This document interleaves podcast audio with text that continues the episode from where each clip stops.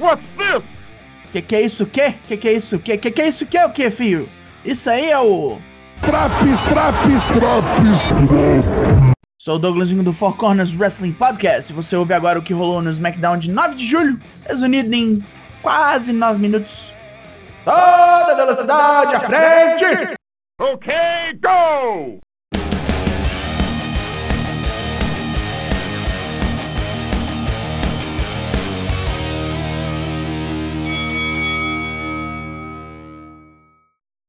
Depois de dar mais um perdido em Jimmy Uso, Roman Reigns vai ao ringue. A última vez no Thunderdome, já que semana que vem tem público. Ele diz que, assim como o público não curtiu a falta de Roman no último programa, semana passada teve bastante coisa que ele não gostou, e isso inclui a presença continuada de Edge. Negando que passou medo, o samuano soberano diz que se desesperou por 3 segundos até empilhar e esmagar Edge e Daniel Bryan no Mania. Roman nem estava pensando em Ed quando o Lourão voltou semanas atrás. Foi surpreendido porque estava com a cabeça cheia de merda com os primos, mas agora ele tem foco absoluto no seu adversário. E já que ele falou na família, Edmilson vem ao ringue, onde Roman praticamente o chama de burro por ter caçado briga com Ed sozinho. Jimmy reclama que o primo faltou, tirou férias, e Roman dá nele uma tirada sensacional. Se tem alguém que mereceu férias é ele, mas não foi isso que ele foi fazer. Então surge o que ele foi fazer semana passada. Jey Uso está de volta e Roman foi trazê-lo. Unidos no ringue, os primos se abraçam e parecem prontos para qualquer desafio. Baron Corbin aparece para ser entrevistado antes da sua classificatória e diz que é sua última chance, já que perdeu praticamente todo o dinheiro que tinha e até seu carro. Periga perder a casa. Vamos ver. Quero ver esse filho da puta sem calça, sem dente aí, ó. Na música de entrada ele já perdeu. Antes que a luta comece, temos a presença de Big E no ringside, que vai para um sofazinho do lado dos comentaristas. Para piorar a humilhação, vemos que Rick Books comprou o carro de Corbin. Depois das introduções de sempre, luta 1, Shinsuke Nakamura versus Baron Corbin. Com toda a humilhação, Corbin começa já louco e ataca antes do sino, mas leva um chega pra lá de Boogs. Na sequência, Corbin maltrata Nakamura por um bom tempo, e acerta praticamente todo o seu arsenal. Mas no fim, é uma sessão de joelhadas coroadas por um quinchaça que sela o seu destino. Fodeu-se o careco e Nakamura vai para o Money in the Bank. Jimmy J. Uso estão felizes de volta ao programa e mencionam como a ameaça de Edge os reuniu. As campeãs de tag surgem para um desafio contra uma dupla nova. Luta 2: Natalie Tamina versus Shotzi Blackheart e Tegan Knox. Os deuses atenderam as minhas preces. Shots e Blackheart no meu programa. E pra fuder ainda por cima.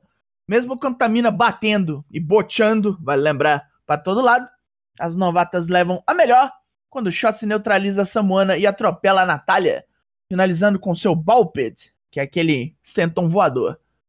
As novatas comemoram loucamente, enquanto as campeãs ficam descrentes.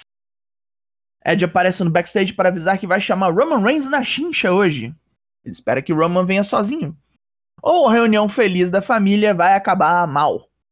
Sonya Deville confirma que Bailey se machucou em treinos e vai ficar fora por nove meses. Isso significa que ela não poderá desafiar Bianca Belair no Money in the Bank.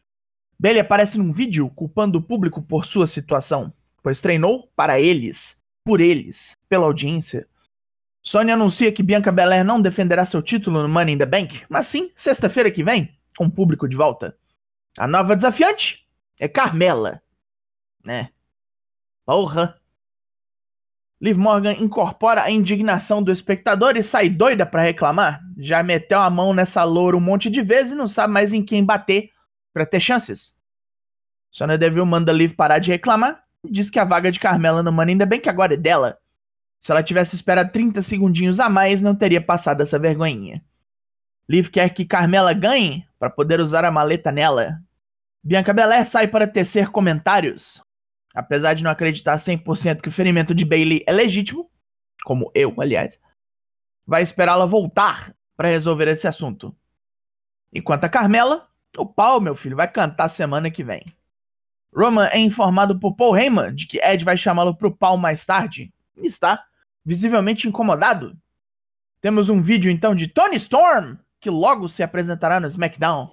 Menino, que que é isso? Tô ganhando presente pra caralho! Nem meu aniversário! Ah!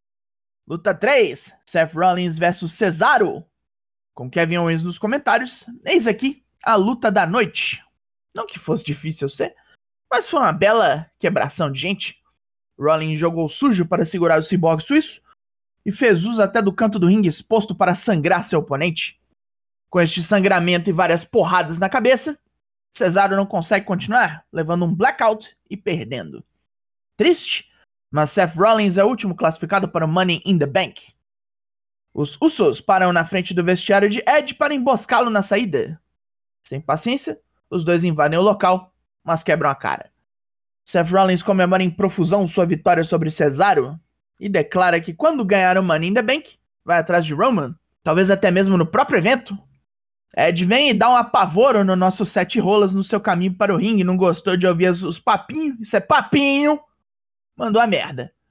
Chad Gable e Otis aparecem depois de um package com a detonação dos Street Profits, onde Gable proclama que qualquer um que entrar no ringue com seu pupilo, Big E, Shinsuke Nakamura, Baron Corbin, até mesmo Roman Reigns, será destruído pela bola de demolição humana. Otis apenas confirma. É hora de Ed confrontar Roman. No ringue, ele diz estar feliz pela reunião familiar e não tá nem aí pra quantos trouxas ele controla. Ele expôs as fraquezas do campeão ao mundo e vai atropelar quem estiver no caminho, parando para novamente exibir as imagens de Roman e Jimmy Uso no crossface. Ele se alimenta do medo deles. No Money in the Bank, sua vitória é certa. Ele chama por Roman. O Samoano manda os primos ficarem no backstage e vai ao local, demorando como sempre. Enquanto os inimigos se encaram, os Usos decidem ir para dar apoio, para irritação do primo. Ed e Roman começam a se bater, e antes que possam ajudar o primo, os Usos são atacados pelos mistérios com cadeiradas. A zona está formada e Roman dá no pé, deixando os primos para se fuder com toda a sorte de infortúnios. Levam Spears, um 619 duplo, e Ed pega os dois com crossface. Daquele jeito mesmo. O oportunista definitivo termina o seu álbum de figurinhas, enquanto Roman assiste a tudo putíssimo. Pontos positivos. Shotzi Blackheart. Eba! Tá, tá, tá bom. Tegan Nox também. Por quanto tempo ela durar, né? Vê se essa merda engrena, pelo amor de Deus! A adição futura da Tony Storm também. Provavelmente para suprir a falta da Bailey. Tô animado. Tudo para deixar o plantel feminino do programa com mais de meia dúzia de lutador, né? Porra! Cesaro e Rollins também foi bom, como sempre, mas o resultado não ajudou muito, não. Ed passando a perna nos Samuanos é um bom booking também. Faz a gente pensar que talvez seja ele dessa vez. Será que é ele que vai ganhar? Porque ele é esperto? Não sabemos, mas é divertido. Pontos negativos? O resto. Três lutas só? Sacanagem, né?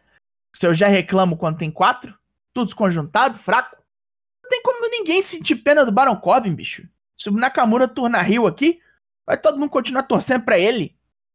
Tamina tava inspirada essa noite, hein? Boteou pra caralho. Como que pode? Mas ainda assim, o SmackDown dessa semana leva um 5 de 10. O que é que é a fé para o tolo? Né? Acabou esse Drops? Lembrete, temos lives toda terça-feira e toda quinta-feira no Twitch, sempre às 8 horas da noite, e o podcast você vê ali na quarta. Eu sou Douglas Jung, nós somos o Four Corners Wrestling Podcast e eu volto na semana que vem. Logo mais tem mais e até! Yeah, that makes sense.